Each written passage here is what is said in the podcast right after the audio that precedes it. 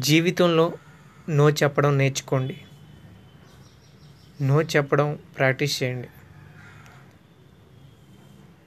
మీ దగ్గరికి ఎవరైనా ఏదైనా ప్రపోజల్ కోసం వస్తే ఐ మీన్ బిజినెస్ అవ్వచ్చు లేకపోతే సంథింగ్ ఎవరన్నా వచ్చి వాడి యొక్క ప్రపోజల్ చెప్తే వాడు వాడి స్వార్థం కోసం చూసుకుంటున్నట్టు అండ్ వాడి బెనిఫిట్ కోసమే నీ దగ్గరికి వచ్చి ఆ ప్రపోజల్ పెట్టినట్టు. సో నో చెప్పడం నేర్చుకోండి. నువ్వు నో చెప్పడం నేర్చుకున్నప్పుడే నీ లైఫ్ ఇంకా అందంగా మారుద్ది. ఒక్కోసారి అనిపించింది అనవసరంగా ఎక్స్ చెప్పి ఇరుక్కుపోయామే అనవసరంగా ఎందుకు ఒప్పుకున్నాను అని బాధపడతారు తర్వాత. నో చెప్తే అమ్మయ్య ఓ- నో చెప్పి మంచి పని చేశాను అని తర్వాత మీరే హ్యాపీగా ఫీల్ అవుతారు. సో నో చెప్పండి. ముందు ఎవరు ఏ ప్రపోజల్ తీసుకొచ్చినా నో చెప్పండి. బాగా ఆలోచించుకోండి తర్వాత నో చెప్పడం నేర్చుకోండి.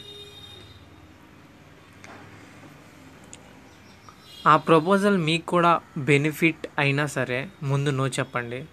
బాగా ఆలోచించుకున్నాక తర్వాత ఎస్ చెప్పండి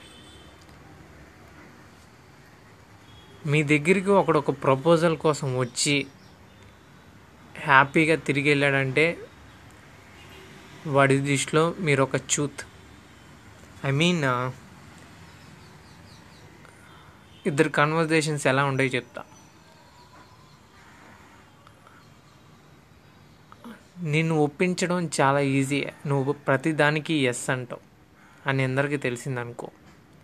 ఎవడన్నా నీ దగ్గరికి ఒక ప్రపోజల్ కోసం వస్తే పోనీ ఎవడన్నా రికమెండేషన్ చేస్తే అది ఈజీరా ఆడు ఊనే ఒప్పేసుకుంటాడు ఆడొక ఇది ఆడు ఈజీ అనుకుంటే మీరు ఒక చూస్తే వాడిని డీల్ చేయడం చాలా కష్టం అన్నా వాడు ఒప్పుకోడు. వాడిని ఒప్పించడం చాలా కష్టం. అనుకుంటేనే పవర్ఫుల్ నువ్వు. నీ గురించి చాలా పవర్ఫుల్గా అనుకోవాలి. సో నో చెప్పడం నేర్చుకో.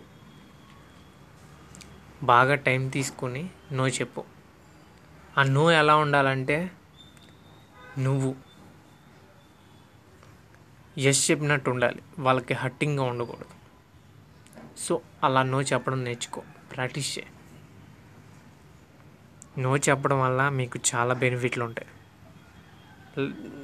అనవసరమైన అడ్డగోళ్ళ ప్రాబ్లమ్స్లో చిక్కుకోరు. సో నో చెప్పే.